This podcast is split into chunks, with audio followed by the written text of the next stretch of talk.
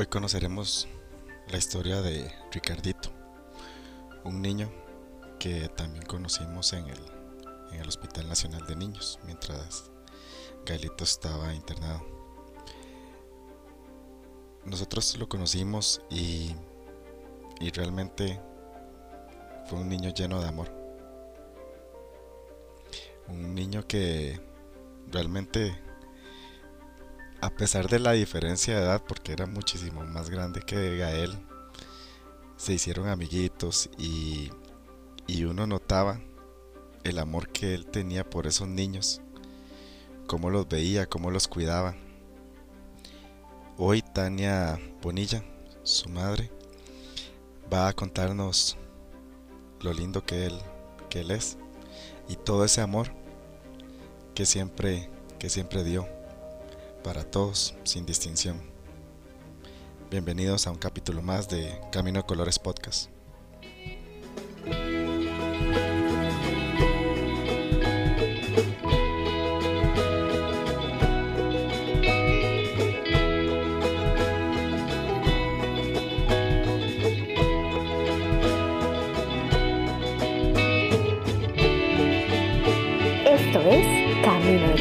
Podcast.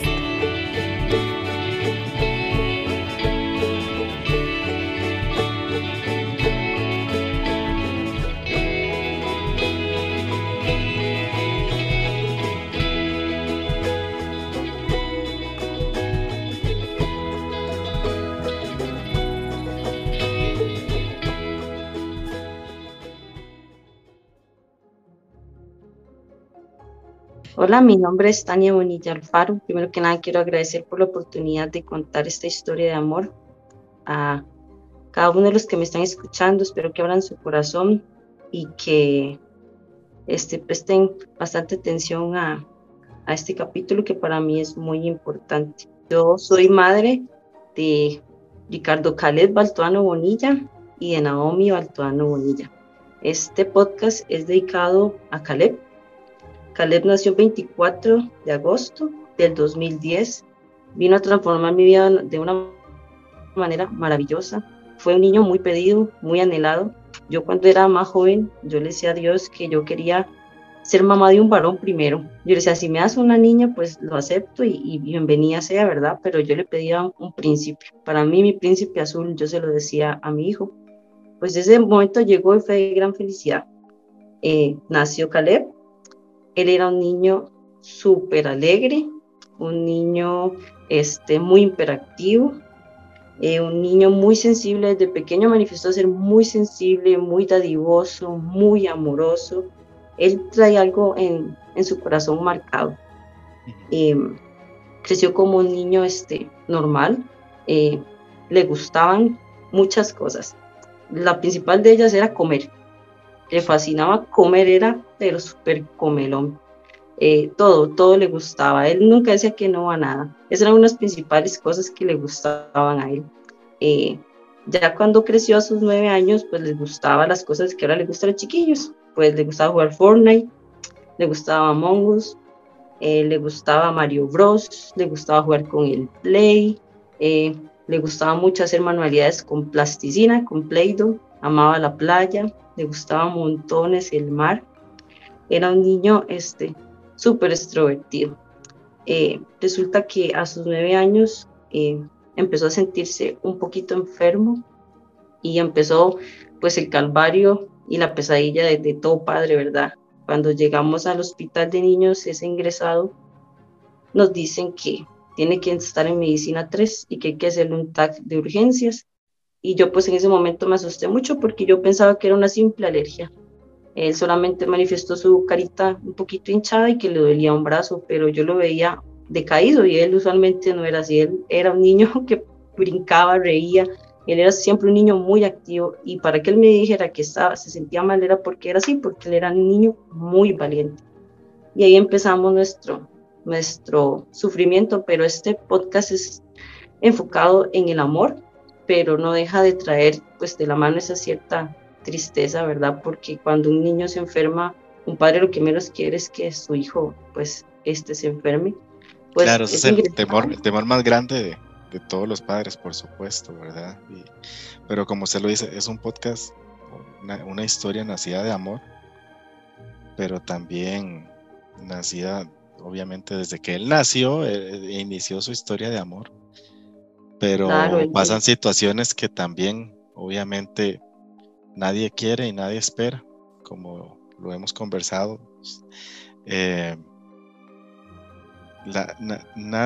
Ningún papá quiere y ningún papá desea, pero también sucede, ¿verdad? Que son las cosas que nadie quiere, pero que también debemos tener en cuenta que sí, un hijo se puede enfermar y a partir de eso también nace un amor también muy fuerte, muy, muy robustecido, ¿verdad? A partir de todas esas situaciones. Cambia, como que uno se transforma en como dicen, mamá protectora, papá protector, y ahí uno como que cambia, ¿verdad? Llega uno a un hospital y usted quiere protegerlos de todo, como todo padre, ¿verdad? Nuestro anhelo siempre es protegerlos de todo, pero también nos damos cuenta que hay cosas que no los podemos proteger, porque por más que a veces uno lo intente. Porque cuando yo llegué a ese hospital, lo ingresaron y hicieron exámenes y bueno, cuando nos dan el diagnóstico, nos dicen que tiene un cáncer. Para mí fue como que el mundo se me vino encima y me dijeron que un tipo de cáncer era un linfoma no Hodgkin. Y ahí empezamos nuestra historia de como te dije ahora, de tristeza en una parte, porque pues como hablábamos, una enfermedad de uno menos esta, ¿verdad? Que ya son enfermedades muy malignas, porque así son, no podemos decir que, ¿verdad? Como dicen, tapar eso como un dedo de que claro, no pasa, ¿verdad? Porque hay gente que jamás, como yo, al menos yo en mi casa, nunca me imaginaba que había niños con cáncer, o sea, uno siempre escuchaba como en el tele y esas cosas, pero cuando usted llega ahí, usted dice, Dios mío, ¿qué es esto, verdad? Es un mundo totalmente diferente a lo que uno vive en casa, es otro mundo, como que si uno lo transportan a otro, no sé, como a otro planeta. Exacto, porque uno normalmente conocía el cáncer básicamente por la Teletón, lastimosamente, ¿verdad? Pero uno nunca, no dimensiona que es a la que todos estamos expuestos, a la que en cualquier momento, como dicen, toca la puerta, ¿verdad? Y cuando uno está ahí, uno dice, ¿qué es esto? Como es, literalmente es un mundo paralelo, un mundo bizarro, como usted bien lo explica. Uno llega y le dicen, bueno, recuerdo unas palabras de un doctor que me dijo, mamá, esta es la lotería que nadie se quiere pegar. Y esas palabras a mí me llegaron mucho y yo dije, bueno, Dios, a echar para adelante. Yo dije, tenemos que hacer todo un apoyo. Y de aquí es donde empieza la historia de amor, fe, esperanza, bondad, porque mi hijo enfrentó esa enfermedad como un campeón, como todos, porque todos son unos campeones, pero en este caso yo voy a hablar de él. Él era un niño que cuando le dijimos que estaba enfermo, él me dijo, mamá, con todo, y él nunca se echó para atrás, pues tenía sus subidas y bajadas, porque ya lo que ellos enfrentaban no era nada fácil. Claro. Pero él siempre lo enfrentó con un gran carácter. Él tenía un carácter fuerte y a mí me decían los doctores, por eso es que él está hoy aquí superando poco a poco cada etapa, porque él tiene un carácter muy fuerte. Él, a pesar de que su tratamiento era bastante fuerte, él tenía algo que él siempre se preocupaba por los demás. Y me llegaba tanto al corazón porque él veía, él hizo muchos amigos y él amaba a los bebés pequeños, él amaba mucho a los niños pequeñitos, él, los que eran chiquititos de 2, 1 año, él era que hacía un clic, pero igual con los grandes, él en su proceso, recuerdo que una vez estaba bastante delicadito y él le decía a una niña que se llama Samantha, que yo a esa niña también llegó mucho a mi corazón. Él le decía, Samantha come, Samantha levántate, Samantha camina, vamos, nosotros podemos. Y a mí me llegaba tanto el corazón porque yo decía que yo le daba fuerza a él, pero no era así, él me daba fuerza a mí para yo estar ahí. Porque yo decía, Dios, debería estar tirado ahí en esa cama, quejándose, que tal vez eso lo quería yo, no sé. Pero él no lo hizo así, él apoyaba, él decía, vamos Samantha, tú puedes. Y cuando los bebés no querían comer, les decía, coman para que se pongan fuertes. Él tenía un corazón tan grande que recuerdo que había un niño que no tenía posibilidades económicas y él quería tomar leche. Y la mamá no tenía con qué comprar la leche. Y yo había comprado muchas cajitas de leche azul. Y él me decía, mamá, dáselas a él porque él las necesita más que yo. Me decía, porque yo tengo el apoyo de mi familia, de toda mi familia. Y sé que mañana me van a traer más. Él no se preocupaba por lo que se le iban a quitar, por así decirlo, lo que le iba a entregar, más bien, él daba, y él tenía galletas y decía, dale galletas a él, y él decía, pórtate bien. Me acuerdo una vez que ahora que en este podcast y todo esto es también en honor a Gaelito, él me decía, mamá, es que Gaelito es travieso, me decía, se quita el oxígeno, me decía, vigílalo, porque yo lo veía y él apenas daba vuelta para hacer cambios, él se lo quitaba, y sonaba la máquina, y yo decía, salía corriendo y le decía a la enfermera, y le decía, Gael, haz caso, no te quites eso para que estés bien, y le decía, come Gaelito, come, y él me decía, mamá, vigílalo porque la mamá no está, anda en el baño, o sea, entonces él, a pesar de que él era un niño de 9 años, él veía a todos y él trataba de cuidar a todos, y eso me llegaba a mí mucho porque él se desprendía de lo que él tenía, él daba amor, él daba abrazos, él llegaba a las enfermeras y él las abrazaba. A mí me decían los doctores, nunca escuchamos que él se pusiera malcriado, que él se pusiera agresivo, él siempre era está bien, él siempre era ese amor. Él cuando salía del hospital, él como le digo, salía y me decía, ahora sí mamá, quiero comer cosas ricas, porque él amaba comer. Siempre teníamos problemas con Aren, porque él me decía, es que este hombre es muy exigente con la comida, y yo lo dejaba que él comiera lo que podía, ¿verdad? Y que disfrutara el tiempo que estaba en casa. Él amaba a su hermanita, la hermanita de él se llama Naomi, tiene 4 años, él me decía, mamá, yo quiero tener una hermanita, y yo se la pedía a Dios, me decía, y yo quedé embarazada, yo decía, ay Dios, si es un chiquito, y él me decía, no mamá, es una niña, porque yo se la pedía a Dios, y eso es algo que también marcó mucho mi corazón, porque él era un niño sumamente espiritual, era increíble, porque él me decía, es una niña, y cuando yo me fui a hacer el ultrasonido, me dice el doctor, es una niña, y yo me quedé impactada, y me decía, ves mamá, es que lo que uno pide a Dios, Dios se lo da, desde esa edad. Y cuando él estaba en el hospital, lo primero que él hacía era, él se levantaba y oraba, y él siempre le decía a Dios, y nunca me olvido eso, él decía, Dios, gracias por todo y por lo que tú me das, y yo decía, Dios, está recibiendo quimioterapia, y él decía, Dios, gracias por todo, y él siempre decía, y no solo cuida de mí, cuida de todos los niños que están aquí en el hospital, y a mí eso me llegaba tanto, y ya se levantaba, y me abrazaba, y me besaba, y me decía, buenos días mamá, hoy es un día para que todo salga bien. Y a mí me impactaba porque yo decía, Dios, qué increíble, qué fe, qué actitud más positiva en medio de tanto dolor, porque alrededor de todo este lugar era dolor, porque pues ver niños tristes también, a veces recibiendo tratamiento, a uno también a veces le pega, porque todos somos como una familia y claro, nos afecta lo que le pasa al que está a la par, ¿verdad? Sí, vos que sí, estuviste sí, ahí, sí, y sí, uno sí, intenta como que hacer que el otro padre también se sienta bien, pero uno también está luchando con lo de uno, pero ellos como niños son tan valientes, ellos siempre te regalan una sonrisa, y yo digo, Dios, ¿qué haría yo si hubiera estado en el lugar de él? Yo me ponía a pensar eso, porque todos ahí te regalan una sonrisa, y él era uno que siempre se levantaba, abrazaba con todo el positivismo, cuando dormía también oraba, y también esto es importante, que independientemente de la religión que tengamos, cuando nosotros les enseñamos a nuestros hijos que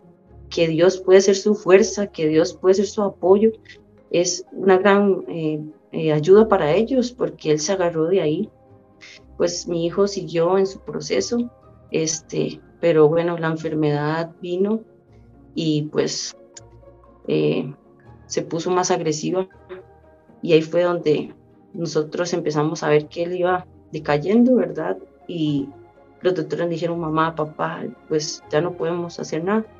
En ese momento es cuando uno se le viene todo el mundo encima, ¿verdad? Y empieza a decir, Señor, ¿verdad? Qué difícil. Uh-huh. Y antes de que él se pusiera más malito, él tuvo una conversación conmigo, que esa es la que hoy a mí me da fuerza, la que hoy a mí me sostiene, porque yo siento que él tenía un corazón tan grande y él quería que mamá estuviera bien, porque yo creo que él ya sabía de que era su momento, porque un niño durante el hospital cumplió los 10 años, ya él era un niño que oía, veía, ¿verdad? Y era ya más consciente de lo que pasaba a su alrededor. Y yo recuerdo un día que estaba jugando con su Wii y se quitó los audífonos, ¿verdad? Porque esos chiquillos gamer con sus audífonos y con todo, ¿verdad? Y él siempre pasaba jugando y riendo. Y eso era algo que a mí me decían los doctores, él siempre está riendo, él siempre está feliz. Y yo lo recuerdo así. Yo dije, no quiero recordarlo enfermo, yo quiero recordarlo como él era, porque eso fue solo un capítulo de su vida. Pero ese no fue él. O sea, él no solo vivió 1 año y medio en el hospital, no, eso fue 1 año y medio, pero todo lo demás, él sí, era el niño alegre y feliz, y incluso que ese 1 año y medio lo siguió siendo, pero pues ya, y no vamos a mentir que a veces se sentía un poco desanimado, pero él nunca dejaba que eso lo dejara caer, y eso a mí a veces me da tanta fuerza, porque hoy en día pues cada uno esté libre de sentir lo que quiera, ¿verdad? Pero hay personas que pasan cosas más difíciles que otras, no podemos invalidar el dolor de otra persona, ¿verdad? Pero sí a veces podemos decir, pucha, mira, está pasando esto tan difícil y yo a veces me hago un vaso de agua. Y yo decía, yo tengo que ser valiente como él fue valiente. Y él viene en esta conversación y me dice, mamá, me dice, yo veo tus ojos tristes. Yo le dije, no, mi amor, yo estoy bien, como todos los papás. Siempre somos, ¿verdad?, los más cargas, los más fuertes, y nunca delante de un hijo mostramos vulnerabilidad, ¿verdad?, porque somos débiles. Y le dije, estoy cansada, y me dice, no, mamá, me dice, yo sé que tú estás triste. Y yo le dije, no, papi, y me dice, yo quiero decirte algo. Entonces yo le dije, está bien, mi amor. Y bajó su Wii y se quitó los audífonos, o sea, él se volvió de mí, como dice, no, préstame atención a lo que te voy a decir. Y él me dijo estas palabras, mamá, yo quiero que sepas que tú eres la mejor mamá de este mundo y que yo nunca te cambiaría por ninguna. Ahí yo me quebré y empecé a llorar porque yo jamás me imaginé que él me iba a decir eso. Para mí fue impactante y me dice, mamá, quiero darte las gracias por todo el tiempo que me has cuidado y has estado conmigo. Y yo me quedé en shock, ¿verdad? Porque yo no esperaba que un niño de 10 años... me estoy diciendo eso. Yo sentí que él se estaba despidiendo de mí muchísimo antes de que el Señor lo llamara a su presencia. Y él me dijo, mamá, yo quiero que sepas que te amo. Y me dice, pero yo quiero que también sepas que yo quiero ser feliz con Dios. Y yo me sentí que, ¿verdad?, tantos sentimientos encontrados. Y me dice, porque yo quiero ser un niño feliz. Me dice, yo quiero irme con Dios. Y como padre uno no lo acepta, pero yo me puse como en el lugar de ser humano, de estar yo en esa cama, de pasar tantas cosas, y yo dije, él me está hablando como, mamá, escúchame, lo que yo quiero, aunque te duela, y me impacta porque tenía una madurez tan grande, porque solo tenía 10 años. Y me dice, quiero ser un niño feliz con Dios. Me dice, estoy cansado, ya no quiero más. Entonces yo le dije, mi amor, lo que tú quieras, yo lo voy a aceptar. Claro, ¿verdad? Uno dice esas palabras, pero no sabe lo que conlleva después. Exacto, y ahí llega el punto también, Tania, que dice uno, ¿hasta dónde yo como papá puedo? En el sentido de que uno, como dice usted, él dijo... casi que no, ya no quiero vivir de esta manera, ¿verdad? Y el dolor y a veces hasta el egoísmo de uno como padre lo quiere tener de alguna manera, ¿verdad? A ellos. Pero también hay que ponerse en el lugar que ellos están, en esa cama hospital en este caso. Y como usted lo dijo desde un principio, de hecho también yo me visualizaba así. Y a veces a uno hasta cuando le sacaban sangre casi que se descomponía. Ahora ellos que pasaban con vías, que pasaban con tanto proceso, y uno dice, yo fijo, ahí estaría completamente desmotivado, no quisiera nada con nadie, rechazaría casi que todo, y uno ve la fuerza de ellos y también uno dice, en su lugar, ¿qué haría? Y ellos como que le piden a uno, en este caso yo sentía como que él me estaba pidiendo permiso para decirme, mamá, ¿me das permiso de irme con Dios? Yo lo vi así y para mí fue, en ese momento yo lloré, pero después me serené, o sea, me puse serena y escuché lo que él quería. O sea, en este caso yo dije, tengo que escuchar lo que él me está diciendo, porque él casi que me volvió y me dijo, mamá, escúchame. Siendo tan pequeño, fueron palabras que uno dice, wow. Y él me dijo, mamá, yo me voy a morir. Y yo le dije, mi amor, no sé, porque solo Dios sabe. Y él puede hacer un milagro en cualquier momento, y solo él sabe el día y la hora. Y me dice, sí, mamá, me dice, yo no te quiero dejar sola. Entonces yo le dije, yo nunca voy a estar sola. Dios va a estar conmigo y tú también vas a estar conmigo, porque tú siempre vas a vivir en mi corazón. Y yo lo abracé fuerte, fuerte, fuerte, fuerte, y él lloró. Y lloró. Y me dice, mamá, si tú supieras lo que yo siento. Y yo le dije, sí, mi amor. Le digo, yo sé, pero tú tranquilo. Y me dice, yo quiero ser feliz con Dios, mamá. Y yo le dije, está bien, mi amor. Y me dice, prométeme una cosa. Y yo le dije, ¿qué? Y ahí me disculpa si se me quiebra la voz. Tranquila. Me dice, mamá, prométeme que tú nunca me vas a olvidar. Entonces yo le dije, mi amor, ¿cómo voy a olvidar a la persona que tanto he amado en la vida? A mi príncipe. Claro. Yo siempre le decía, y esto también a los papás, siempre denle a sus hijos la mejor autoestima, que ellos tengan la mejor autoestima, que ellos se crean que son buenos, que son capaces, porque yo siempre le decía, ¿quién es el más inteligente? Y él me decía, yo. Le decía, ¿quién es el más guapo de todo el mundo? Yo. Y cada vez que él iba a un examen a la escuela o alguna prueba, yo le decía, recuerde que usted es el más inteligente y el más guapo de todos. Y él siempre, y él se lo creía, y él decía que él era así, y yo siempre lo hice sentirse cercano. Yo sé que todo el padre tiene un vínculo con su hijo, pero él y yo estrechamos un vínculo tan profundo, que ese día yo creo que se profundizó más. Y yo le dije, mi amor, si Dios te llama, ve tranquilo que yo voy a estar bien. Y me dice, quiero que cuides a mi hermana, me dijo, así como me cuidaste a mí. Y me dice, y mamá, y que sea lo que Dios quiera.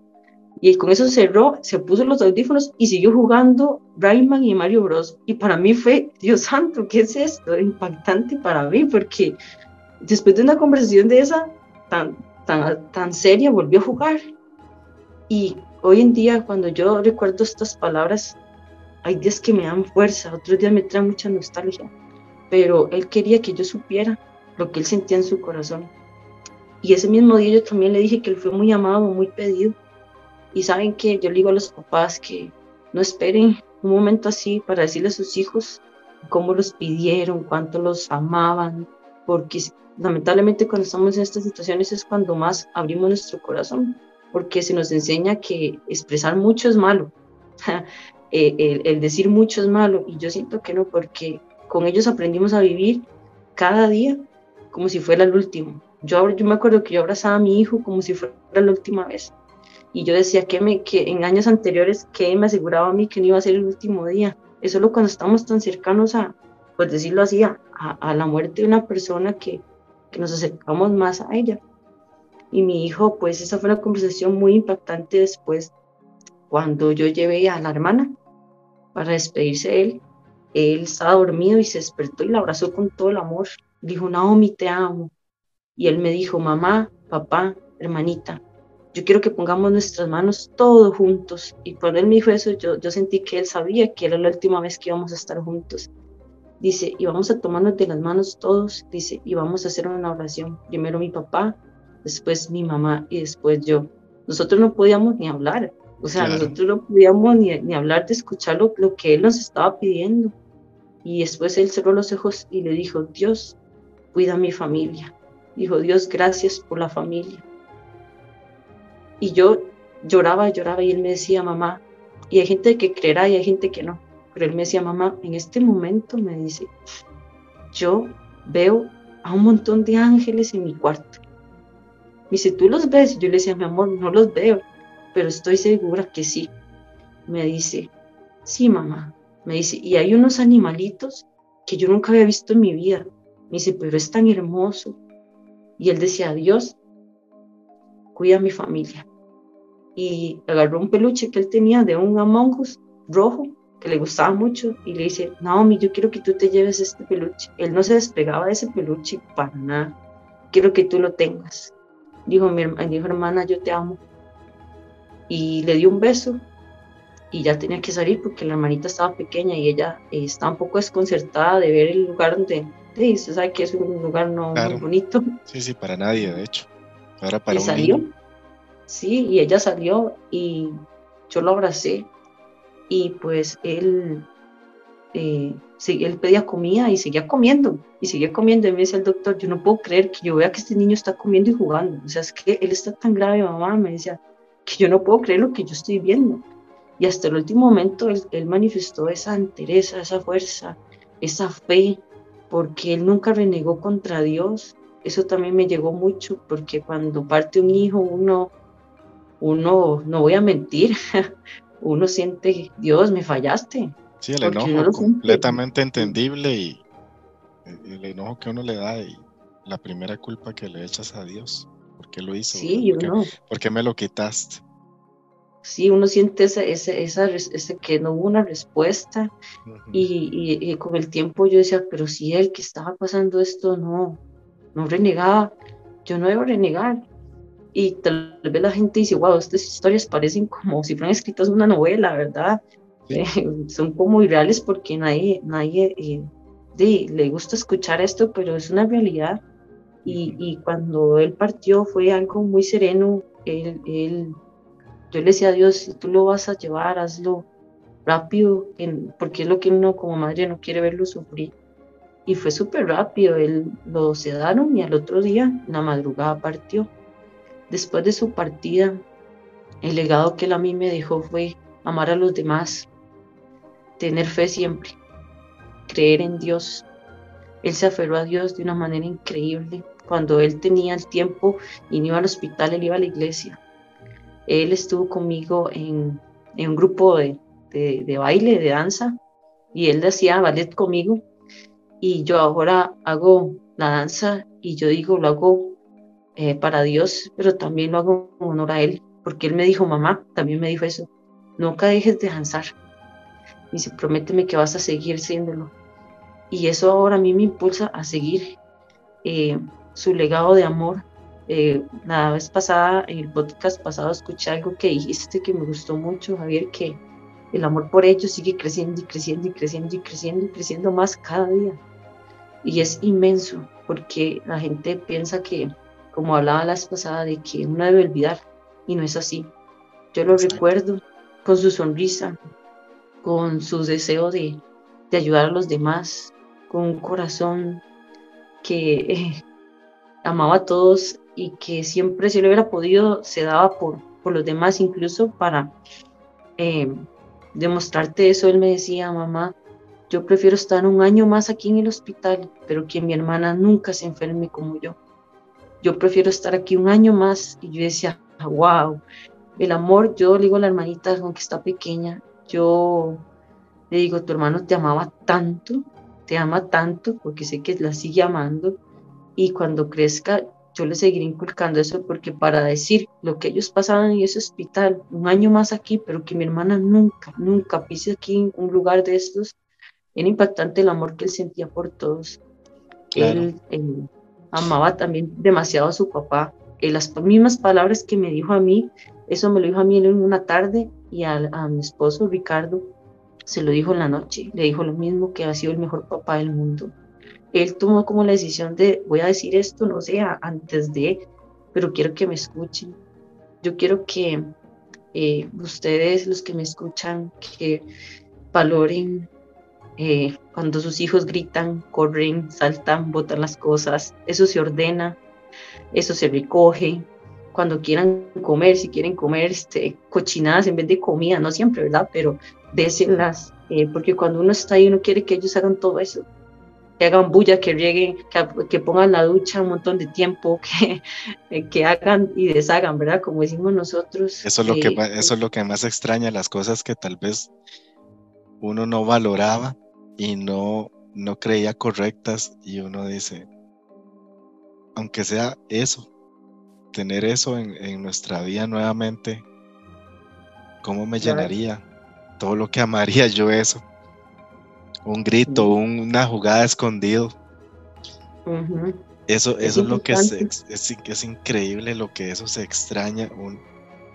Todo, lo más mínimo que uno como padre vive es lo que más extraña. Y como usted lo dice, mucha gente piensa que porque ya la persona no está físicamente, todo se terminó o no va a estar. Y el amor jamás va a morir. La presencia de ellos jamás tampoco va a desaparecer. De hecho, ellos cambian de presencia, siempre están en nuestro corazón. Ellos no van a dejar de estar con nosotros. Es algo que jamás nos va a dejar. Nosotros no vamos a dejar de ser sus papás, y ellos nunca van a dejar de ser nuestros hijos, nunca. Sí. Y estos podcasts son lindos porque podemos compartir lo que hemos vivido, y se vuelve una conversación de amor y también de esperanza, porque uno llega a valorar las pequeñas cosas, y a veces esta vida nos hace afanarnos por muchas cosas que no damos el tiempo adecuado a nuestros hijos. Y a veces suena muy trillado, pero es cierto, la vida te puede cambiar, y a mí me tocó, y yo pensé que nunca me iba a tocar a mí. Yo decía, cómo extraño la almohada de mi cama, cómo extraño mi cama, cómo extraño el estar con mi familia, porque me tuve que separar también de mi hija, y estaba muy pequeñita, para ella también fue muy duro. Cómo extrañar el sentarse a almorzar, a cenar. Uno no llega a valorar todas estas cosas, y solo hasta que le pasa esto. Entonces, también mi consejo es para, porque esto yo sé que lo escuchan muchas personas, no solo tal vez los que han perdido a un ser querido, también otros que les gusta escuchar estos temas, de que valoren cada minuto, cada segundo, porque de verdad nosotros no sabemos qué nos toca el día de mañana, porque en la vida se nos enseña que todo es negro o blanco. Porque, un ejemplo, a ti te dicen tienes un tumor que no es maligno, y usted dice, ¡ay, qué alegría! No es malo, pero lo tienes en un lugar donde no te pueden operar. Entonces vemos todo gris o negro. Entonces aprovechemos el tiempo, porque hay algo que es tan preciado para mí ahora, que es el tiempo. Porque yo desearía haber disfrutado más, aunque yo disfruté mucho a mi hijo. Yo hubiera deseado disfrutar más las pequeñas cosas con él, sus pequeños juegos. Cuando a veces te explican algo de juegos de gamer y no entiendes nada, entonces, bueno, en mi caso, yo a veces decía, no sé qué me está hablando, y le decía, sí, mi amor, después hablamos. Ahora me arrepiento, y yo hubiera deseado ponerle más atención a eso, pero yo nunca pensé que yo iba a perder a mi hijo. Nunca pensamos que vamos a perder a nuestros hijos. Hoy en día, las palabras que él me dijo para mí son un tesoro, porque me ayudan a salir adelante, porque yo sentí que él estaba orgulloso de la mamá que yo fui. Como madre, él me enseñó a ser mamá, porque era mi primer hijo, y ellos te enseñan mucho, ¿verdad? Porque uno viene como, uy, Dios mío, quiero hacerlo bien, ¿verdad? Pero él fue mi fuerza, él fue mi guía junto con Dios. Él me fue el que me dio las fuerzas a mí para enfrentar todo, porque si él se hubiera caído, yo no sé qué hubiera hecho yo. Yo siento que él siempre fue, desde que nació, lo que me dio fuerzas para seguir adelante en la vida, igual que su hermana. Ahora veo las cosas de una manera diferente. La vida te cambia montones. Decidí aferrarme más a Dios, porque sé que si me aferro más a Dios, voy a estar más cerca de Él, porque yo estoy segura que ellos están bien juntitos de Dios, y que el día de mañana, si yo estoy bien cerca de Dios, voy a llegar a estar cerca de Él. De que su amor para mí es el tesoro más grande. El dinero es esencial, muchas cosas de este mundo es esencial, pero cuando falta alguien que amas tanto, te das cuenta que eso no vale nada. No se aferren a eso, no se aferren a lo que este mundo pues los da, porque igual es pasajero. Todo esto pasa, todo es pasajero, y lo que importa es la familia, tu esposo, los que te aman. Es importante que en estos procesos la familia esté unida, porque entre todos nos damos fuerza. Un día uno está débil, otro día el otro está fuerte. Pero esto que me gusta mucho, cuando ustedes me comentaron de este proyecto, me gustó mucho el nombre, porque Caleb pintó mi mundo de muchos colores hermosos, puedo decir que neones, brillantes, o sea, y en estos momentos, pues a veces hay días grises y oscuros, porque así es, no vamos a decir que no, pero la mayoría del tiempo que pienso en él, lo recuerdo con esa alegría que él tenía. A veces siento que escucho sus risas, y eso es lo que a veces en los días grises les da color, y entonces eso me gusta mucho. Yo quiero felicitarlos, yo aprecio mucho a Monse, a usted también, a todos los que nos escuchan que han perdido un hijo. No es nada fácil este camino, uno ama mucho, mucho, mucho, mucho, a pesar de que no estén, pero siento que ellos mismos nos dan la fuerza para seguir adelante. No deja de traernos pues nostalgia, tristeza en días, ¿verdad? Pero hay que aferrarnos al legado, a la herencia que ellos nos dejaron, porque ellos nos dejaron una herencia muy grande. En mi caso, a mí Caleb me dejó la resiliencia. Él fue un niño resiliente todo el tiempo, en tener fe, el amor, como les dije, la esperanza, él siempre la tuvo. Y él siempre que tú hablas y siempre escucharás que él amaba a todos y sonreía a todos. Me hubiera gustado pues verlo crecer, obviamente. Él me decía que quería tener como 10 hijos porque amaba a los bebés. Él siempre trataba de protegerlos y él tenía algo especial que venía marcado por Dios. Yo siento que todos estos niños vienen con algo marcado de Dios, que vinieron a este mundo a enseñarnos a nosotros. Vinieron a este mundo a llenarlo de color y de alegría por el tiempo que fuera, 10 años, un año, 3 años, 4 años. Pues puedes tener un hijo que vino 20 años, pero vinieron a pintar nuestro mundo de color y esos años fueron los mejores. Porque si yo te pregunto a vos, los años que pasaste con Gaelito fueron los mejores. Indudablemente, claro. Y uno los va a llevar para siempre en el corazón, es algo que siempre vamos a llevar en nuestro corazón toda la vida, de lo que ellos nos dejaron, porque la tristeza, ellos no eran eso, como te dije anteriormente, ellos eran niños felices, alegres, llenos de Dios, valientes, y es lo que tenemos que hacer nosotros. Y yo decía, si él se levantaba, se alistaba, y se iba con una alegría para el hospital, que sabía que le iban a hacer cosas que le iban a doler, ¿por qué no me voy a levantar yo hoy? Decía, tengo que levantarme por él, si él lo hacía, ¿por qué yo no lo voy a hacer? Y yo me levanto, y yo digo, lo hago por ti, mi amor, lo hago por tu hermana, porque te lo prometí. A veces hay promesas que son difíciles de cumplirlas, porque, qué difícil después de que no están, ¿verdad? Pero hay que hacerlo, y yo ahí le prometí muchas cosas, y voy a tratar de cumplírselas día a día, porque es un día a la vez. A veces se vale caerse, porque es normal, ¿verdad? No, normal y válido. Pasamos sonriendo todo el tiempo. Claro. Es válido caerse, y otros días es válido sonreír, porque cuando nosotros sonreímos, hay algo de ellos en nosotros, definitivamente, y es algo que nos llena también a nosotros. Claro, de hecho, algo muy lindo de su historia, lo que hoy conversamos, es que la mayoría del tiempo recordamos a Caleb con una sonrisa, con todas las anécdotas y todo lo que nos decías, y él pinta una sonrisa aún en nosotros, ¿verdad? De saber toda su historia y todo. Nosotros lo conocimos, dichosamente ustedes, conocimos a los tres, a Ricardo, a Caleb y a vos, Tania. Y ustedes calaron muchísimo en nosotros, como muchísimos padres también, pero hay personas y niños con los que uno también tiene muchísima afinidad. Y como usted lo dice, se preocupaba tanto por Gaelito, y que eso se lo agradece uno a él demasiado, porque a pesar de, como usted dice, toda la adversidad, él siempre se mantuvo de pie.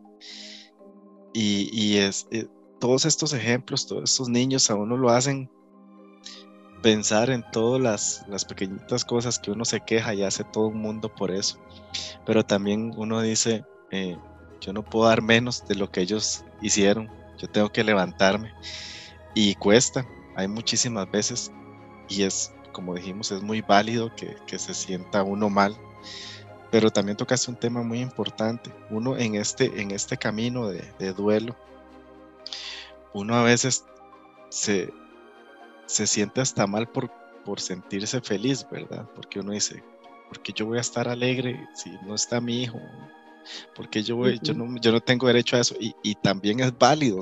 Nosotros también tenemos que seguir llenando de estos colores de neón, como bien lo dijiste, que iluminan y rechinan y todo nuestra vida, porque también nosotros tenemos derecho a eso. Tenemos derecho a ser felices, tenemos derecho a la felicidad. Y ese es otro, como es muy difícil llevar el dolor y el sufrimiento, la tristeza, la ausencia, todo lo que usted le pueda etiquetar, también es muy difícil llevar la felicidad, porque a veces uno siente que uno tampoco tiene ese derecho, o uno dice, o sea, yo no me puedo estar sintiendo feliz en este momento, ¿por qué, verdad? Pero no, uno también tiene que sentirse feliz, alegre. Caleb pinta una sonrisa en la cara de nosotros cuando nos acordamos de él, y también nosotros, es válido esto, es válido sentirse bien. Y es que ellos nos pintan una sonrisa siempre cuando los recordamos, y a veces cuando nos sentimos alegres, a veces recordamos ciertas anécdotas que hacían, y a veces uno nos ríe porque claro, travesuras de niños. Él, como le digo, él siempre fue un niño muy apoyado también por sus tíos, por sus abuelos. Él siempre, con mi mamá era muy apegado, y con la tía, mi hermana Kerlin, y ellos siempre se escapaban y todo. Yo recordaba un día de estos eso, y mi hermana cuando se lo llevaba y me decía, yo decía que iba para la U, pero nos íbamos a comer. Y él me decía, yo no le digo a mamá, y esas cosas le llenan a uno de alegría, porque uno recuerda esas anécdotas, y no es recordarlos con dolor, porque es con esa alegría que ellos tenían. Él me decía, mamá, los domingos yo no como acá, yo me voy para donde mi abuelita a comer. Me decía, porque me gusta más la comida de mi abuela. Y él era así, sincero. No sé si recordabas allá en el hospital que estaba un poco molesto porque le habían cambiado la dieta, y así recuerdo que Monse le regaló unos muñecos de Fortnite, y acá los tengo como el mayor tesoro, porque fue los últimos juguetes que él tuvo, y él estaba como loco, y esos pequeños detalles cambian tanto la vida de un niño, y yo quiero agradecerles eso, porque en ese momento ustedes le dieron una alegría muy grande a mi hijo, y en ese momento él estaba muy triste, y ustedes lo llenaron de tanta alegría con esos detalles que eso vale oro para mí. Él lo sacó, jugó y cambió todo ese día, y se comió lo que le dieron sin renegar, y él estaba feliz, y eso yo les agradezco, porque para mí fue demasiado especial como mamá ver que en medio de tanta tristeza ustedes también tienen un corazón muy grande, porque a pesar de que todos estamos sufriendo, ustedes le dieron ese regalo a mi hijo, y fue algo que él valoró tanto, o sea, hasta durmió con esos juguetes abrazados en la noche, y a mí me llegó mucho, y yo les quiero agradecer eso, que le dieran esa alegría a él, porque a estos niños que están en el hospital, hay pequeñas cosas que les traen mucha alegría, como cuando él le regalaba las cajas de leche. A este otro niño era una felicidad tan grande para ese bebé poder tomar una caja de leche, y también con esto les quiero decir que si tienen también en algún momento la solvencia económica de apoyar a estas familias, porque hay familias que definitivamente pasan mucha necesidad, y hay niños que necesitan muchas cosas apoyar, y que cuando ustedes puedan darle la mano amiga, sea no solo en un hospital, a su vecino, a un familiar, hágalo, porque vale demasiado. Para mí ese día fue demasiado hermoso, porque él me decía, mamá, yo quiero toda la colección, quiero toda la colección de juguetes. Y yo le decía, sí, mi amor, si Dios lo permite, la vamos a conseguir, pero bueno, ya el Señor decidió pues llevarlo junto a él, pero yo los guardo con tanto amor. Él me dijo, mamá, quiero que en mi cuarto hagas como un estante y pongas mis juguetes preferidos.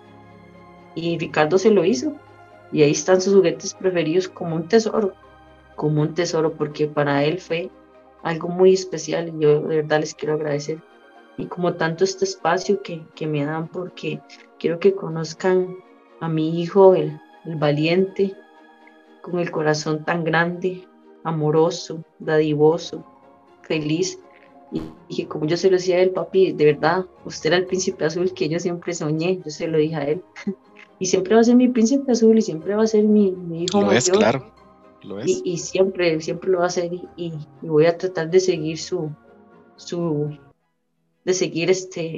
haciendo que cada día su mensaje de vida, lo que él me dejó, hacérselo llegar a las personas también, de que valoren, de que amen, de que entreguen, y que a pesar de lo que estés pasando, de la circunstancia que es más difícil, porque todos pasamos cosas muy difíciles, te aferres a Dios, a la fe, y a pesar de que estés pasando cosas duras, ayudar a los demás, porque eso era lo que él hacía, ayudar a los demás a pesar de. Y él siempre le gustaba ver a los niños reír, y eso siempre me llena, porque él tiene una afinidad con los niños, que cada niño que conocía, él hacía muy buena amistad. Y como te digo, él una vez se compró unos resortes de plástico, no sé si lo has visto, que los chiquillos ven mucho, y había un bebé ahí, Medicina 3, que lo veía, y él lo quería, y dice, mamá, toma, regálaselo. Y yo, ¿estás seguro? Me dice, sí, mamá, después compramos otro. Y dice, yo quiero que él esté contento, para que coma. Entonces siempre me impactaba, porque él era todo bueno que comiera, por favor, la comida no se podía desperdiciar, porque como les digo, él era feliz comiendo. Entonces era todo, los animaba a comer. Y con esta anécdota, claro, pues, yo te digo todo, o sea, él siempre era muy entregado, y quiero que lo conozcan, tal vez en algún momento que podamos compartir alguna fotografía para que lo puedan ver, aparte que era muy guapo. Claro que sí. Y esta es la historia de mi hijo, que sigue iluminando mi camino, que yo sé que de la mano de Dios, yo siempre he dicho, Dios tiene una mano me toma Dios y la otra mano me toma ahora Él, y que el cielo ahora es más hermoso porque Él está ahí. Yo siempre digo, el cielo ahora es más lindo porque tú estás ahí, y algún día nos volveremos a ver. Esa es mi fe, mi sueño, y que seguiré adelante en los días buenos, en los días malos, siempre recordándolo con un gran amor. Y ese amor que nos mueve a todos, ese amor que sabemos que es eterno, ese amor que nunca va a morir. Así es como debemos tratar de vivir, que sabemos que es muy, pero muy difícil. Nuestros hijos nos están cuidando, nos están amando, que es todavía más importante, y siguen viviendo en nosotros. Muchas gracias por acompañarnos.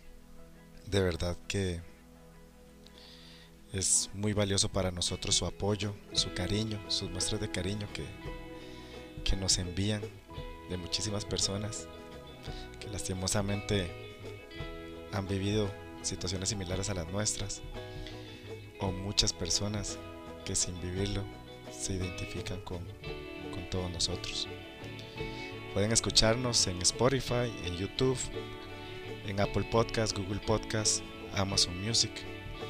Pueden escribirnos al correo caminoacolorespodcast@hotmail.com, al Instagram Camino a Colores y a nuestro Facebook.